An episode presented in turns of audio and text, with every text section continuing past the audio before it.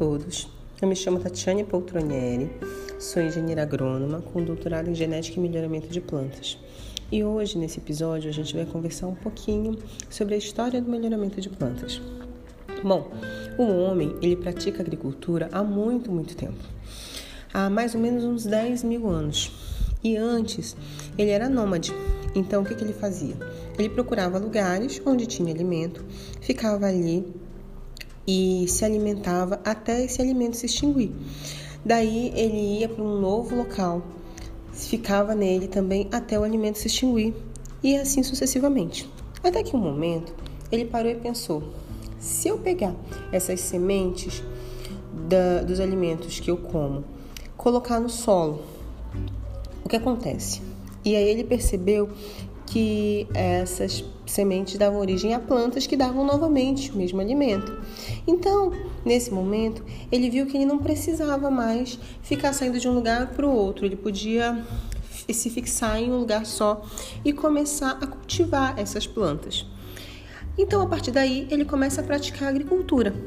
E nesse momento, ele acaba realizando também um tipo de melhoramento indireto, porque ele plantava essas plantas e quando ele ia colher, normalmente ele selecionava as plantas mais produtivas ou aquelas que tinham um maior sabor para poder plantar novamente e colher na, safra seguinte. Então, dessa forma, ele acabava realizando meio que um melhoramento indireto.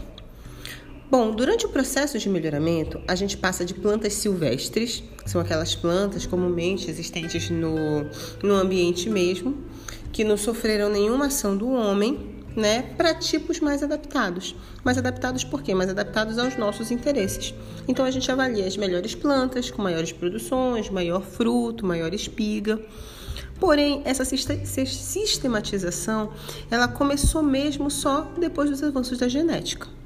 Então, a gente pode dizer que o melhoramento é a arte e a ciência de modificar as plantas em benefício do homem.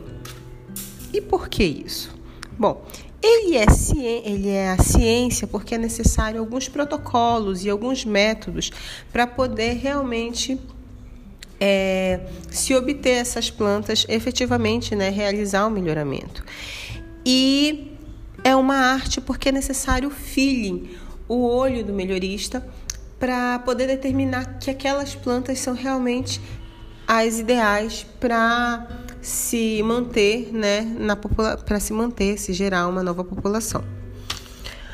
Bom, o melhoramento ele se tornou mais visível após a Primeira Guerra Mundial, onde começou -se a observar um desequilíbrio muito grande, uma procura constante por comida, e aí a produção, né, eles iam olhar, a produção estava diminuindo e isso começou a gerar um desespero, já que todos as, as, os olhos, todas as, as forças estavam voltadas para suprir a guerra.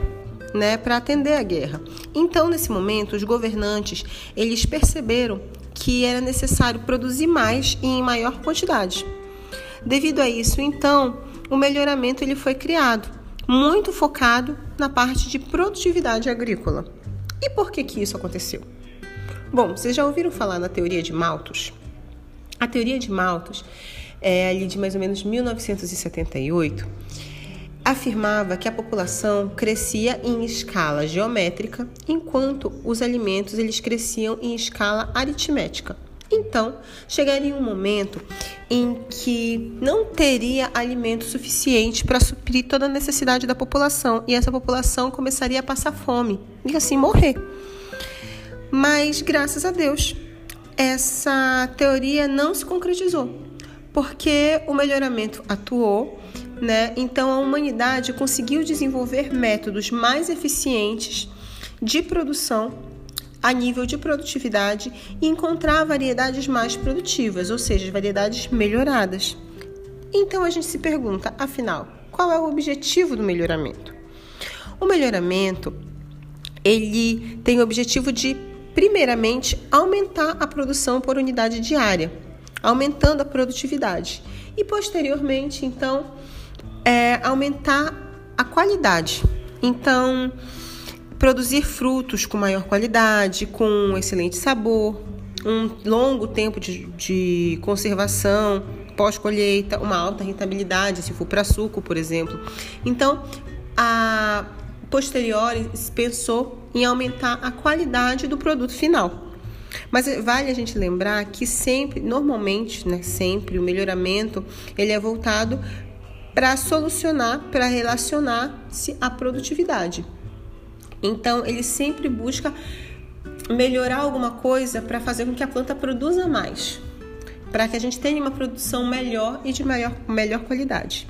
Então, busca-se também cultivares para uma colheita mecanizada, por exemplo, cultivares para uma nova área agrícola, cultivares resistentes a doenças, às pragas, as cultivares resistentes a um estresse ambiental que atualmente é, para a gente é um grande problema, né? Então, busca-se isso constantemente. E aí a gente tem que pensar que o melhoramento ele não consegue fazer as coisas sozinho.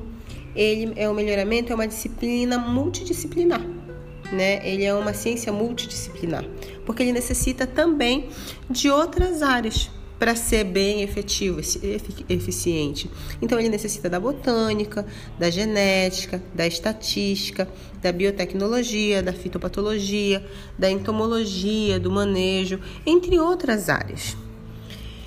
E aí a gente então se pergunta, mas afinal, então qual é o que, que faz, né, o melhorista? Quais são as atividades do melhorista? Então o melhorista ele trabalha para desenvolver novos cultivares. Ele pesquisa recursos genéticos, como buscando alguns genes de resistência a doenças, a pragas, aos estresses ambientais. Então ele caracteriza essas plantas.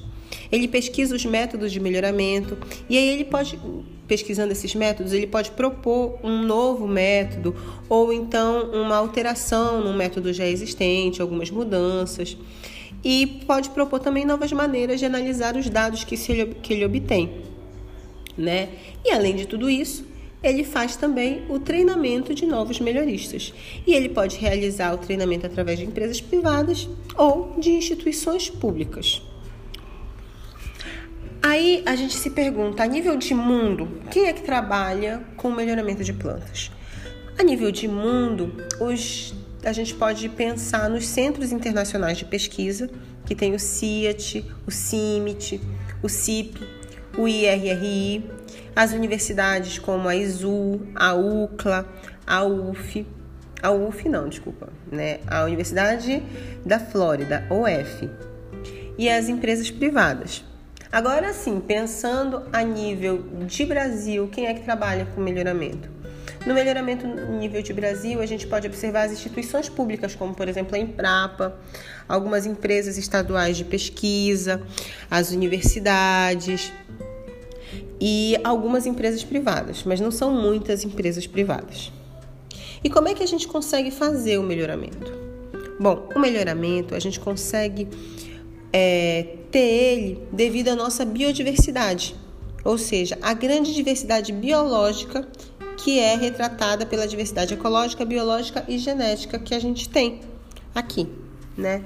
Então, vamos pensar a nível da população. A população começa a aumentar, aumentar, aumentar, né? Todos os anos a gente consegue observar um nível de aumento de população muito grande e isso acaba provocando uma pressão constante no que? Na produção. Então, se a a população está aumentando constantemente, é necessário que a gente aumente também a nossa produtividade, que a gente expanda as áreas cultivadas para poder conseguir alimentar toda essa população, certo? E aí entra o melhoramento genético, que trabalhando constantemente nas plantas e tal, a gente consegue obter plantas melhores. Mas se a gente pegar uma única planta, por exemplo, eu achei uma planta perfeita. Perfeita nunca é, né, gente? Mas assim, uma planta produtiva, boa, é, por exemplo, de soja. E eu pego então essa planta, utilizo ela e faço uma área, uma produção de uma, uns dois, sei lá, alguns, muitos hectares com essa mesmo, esse mesmo genótipo, essa mesma cultivar. E aí o que acontece? Eu tenho um monocultivo. Quando eu tenho um monocultivo, eu tenho uma vulnerabilidade muito grande, de uma, uma vulnerabilidade genética muito alta. Por quê? Porque eu só tenho um conjunto de genes. Então, se acontecer alguma coisa que torne essa, esse conjunto de genes suscetível a alguma praga, uma doença, toda essa área que eu produzi, ela vai ficar vulnerável e vai morrer, né, com muita facilidade. Por isso, o monocultivo não é a menininha dos olhos, não seria o ideal. Então, a gente pensa que a domesticação né, quando a gente faz o melhoramento. E os processos de melhoramento constante da planta, ele acaba contribuindo muito para uma perda da nossa diversidade genética. E isso não é muito bom. Por quê? Porque se a gente perder a nossa diversidade genética, a gente não vai ter o foco principal do melhoramento, que é uma variabilidade, que são os genes que vão ter características diferentes e que podem nos ajudar muito. E aí, é, um exemplo que a gente pode observar no caso de um monocultivo é lá na Irlanda, por exemplo, em 1840, que o que aconteceu? Eles tinham uma espécie de batata muito boa que tinha uma produção muito boa, que o fruto, que o fruto, a raiz, né, o tubérculo era muito legal. E aí, o que, que eles fizeram? Então, eles começaram a plantar essa espécie. E eles plantaram só essa espécie. E plantavam, plantaram na Irlanda toda. E o que aconteceu? Surgiu a Phytophthora infestans, que é um fungo, um fungo de solo. E esse fungo de solo ataca a batata. E ele olhou, é como se o fungo pensasse assim: nossa, essa aqui é a batata perfeita para mim. Na medida que ele atacou a batata, ele destruiu, ele dizimou toda a todo o cultivo de batata, todo da Irlanda. Então, o que acabou causando a morte de milhares de pessoas. Então, é a epidemia da requeima da batata que aconteceu na Irlanda. E como a batata era a fonte de alimento deles, a principal fonte de alimento, eles ficaram sem, eles ficaram sem saber o que fazer e as pessoas morreram, muitas pessoas morreram por causa disso. Por quê? Por causa de um monocultivo. Então, o monocultivo não é aconselhado, não é a coisa ideal, né, que a gente pensa que a gente pode fazer. E aí a gente pensa então no nosso, a nível de nossos, nas nossas fontes e as nossas fontes de alimento. Como é que funciona? A gente pode ver que existem descritos como alimento cerca de 300 mil espécies. Mas dessas 300 mil espécies, 3 mil espécies elas já foram realmente utilizadas como alimento. Dessas 3 mil espécies, mais de 300 espécies, mais ou menos, são atualmente utilizadas como espécies, como, como espécies fontes de alimento para a gente. Só que delas, apenas 15 espécies, elas detêm 90% de toda a alimentação. Então a gente pode ver que tem uma baixa diversidade de uma baixa diversidade de espécies e essa baixa diversidade de espécies acaba provocando uma erosão genética a erosão genética é a perda dos genes ou o desaparecimento de uma fonte de um gene, né, de uma planta que tem determinado gene. E essa perda, ela pode acontecer tanto na natureza quanto em bancos de germoplasma, que a gente vai comentar daqui a pouco. Por exemplo, que, ou seja, quando ela estiver é, guardada, né, numa coleção. Então, essa erosão, ela pode acontecer nesses dois momentos. Mas a erosão genética ela é irreversível. Então você não consegue obter ela novamente. Então você tem que tentar evitá-la. Por quê? Porque a variabilidade, a variabilidade genética, ela é a matéria-prima do, do melhorista. É o que o melhorista necessita para poder selecionar. Como é que eu vou selecionar uma planta mais produtiva se são todas iguais? Né? Se eu trabalhava com monocultivo, acabei com todas as outras. Eu só tenho um tipo, não tem como eu ter uma variabilidade genética. Aliás, ter tem, né? Porque a gente vai pensar que essa geração de variabilidade genética ela pode acontecer através de uma mutação. Então, se acontece uma mutação, pode, é, é, é, eu consigo ter uma variabilidade genética. Eu também consigo essa variabilidade genética se eu fizer o cruzamento entre diferentes espécies, entre diferentes espécies de uma, diferentes cultivares de uma mesma espécie. Então, eu vou cruzar aqui um milho com outro milho e aí eu consigo obter assim uma hibridação interespecífica ou através de poliploidia. E como é que essa perda, né, ela acontece? Essa perda, se for a nível de campo, às vezes é, ca é causada devido a queimadas, a construção de represas, às vezes até o programa de melhoramento que tem uma, uma seleção muito intensa, né? Então essas coisas acabam causando a perda, né? A perda desses, desses genes, então causam a erosão. E aí é importante então a gente sempre frisar que o monocultivo leva à vulnerabilidade genética. Então, o melhoramento ele busca encontrar genótipos, bons, muito bons, mas não só um. Ele busca sempre ter alguns bons, porque dessa forma ele consegue não manter o monocultivo, mas manter uma constância né? Então a gente deve pensar que a diversidade genética é muito importante e que a gente deve armazená-la. E onde é que a gente pode armazenar né, essas, essa diversidade? Onde é que isso pode ser feito? Isso pode ser feito em bancos de germoplasma. Bancos de germoplasma são coleções onde a gente guarda os genes dessas plantas. E dessa forma a gente consegue manter a diversidade genética de uma espécie em particular, por exemplo. Para a gente ter esses bancos de germoplasma, a gente precisa fazer uma coleta, né? Então, os bancos normalmente eles são destinados para coletar, para preservar, para caracterizar, distribuir, avaliar e regenerar as, as espécies, as sementes. Então, onde é que a gente vai é, coletar para a gente poder ter no nosso banco de germoplasma? A gente coleta nos centros de origem. E o que é isso? Bom, Nicola, Nikolai Vavilov, em 1926, ele fez uma mapeou, ele fez uma distribuição da diversidade das espécies no mundo inteiro. E aí ele conseguiu determinar uns centros de origem. E o que é o centro de origem? O centro de origem é o local onde essa espécie se originou e ela se evoluiu.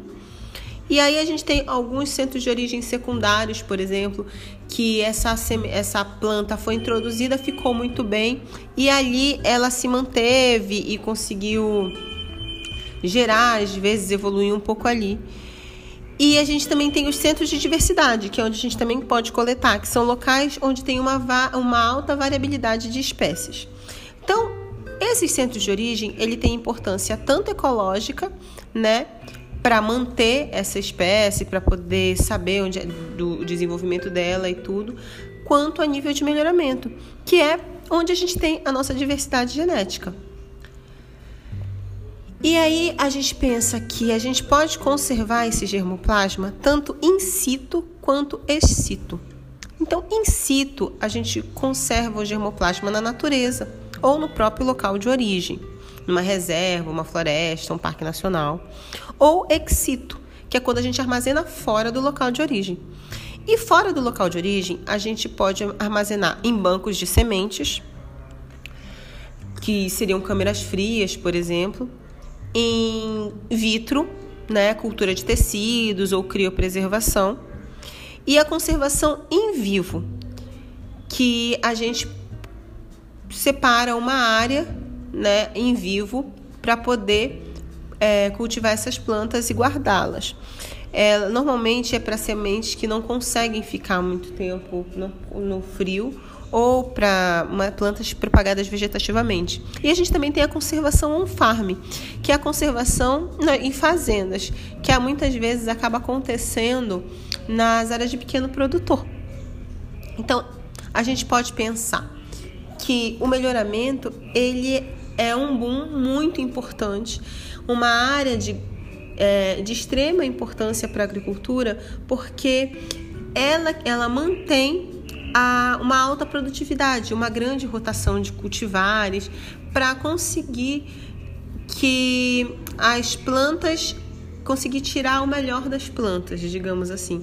Só que o melhoramento tradicional, ele demanda um tempo, né? Então a gente não consegue observar, obter variedades melhoradas do dia para a noite, tão rápido assim, né? Ele demanda aí alguns anos. E nisso, a engenharia genética é muito uma ajuda muito grande. Por isso a biotecnologia é, é grande, de, é, tem grande importância aí, porque ela vem através da, da engenharia genética auxiliar no melhoramento genético, permitindo que a gente obtenha plantas com os genes, nossos genes de interesse de forma muito mais rápida. Gente, é isso então. Muito obrigada. É, eu espero vocês na, na próxima. Tchau!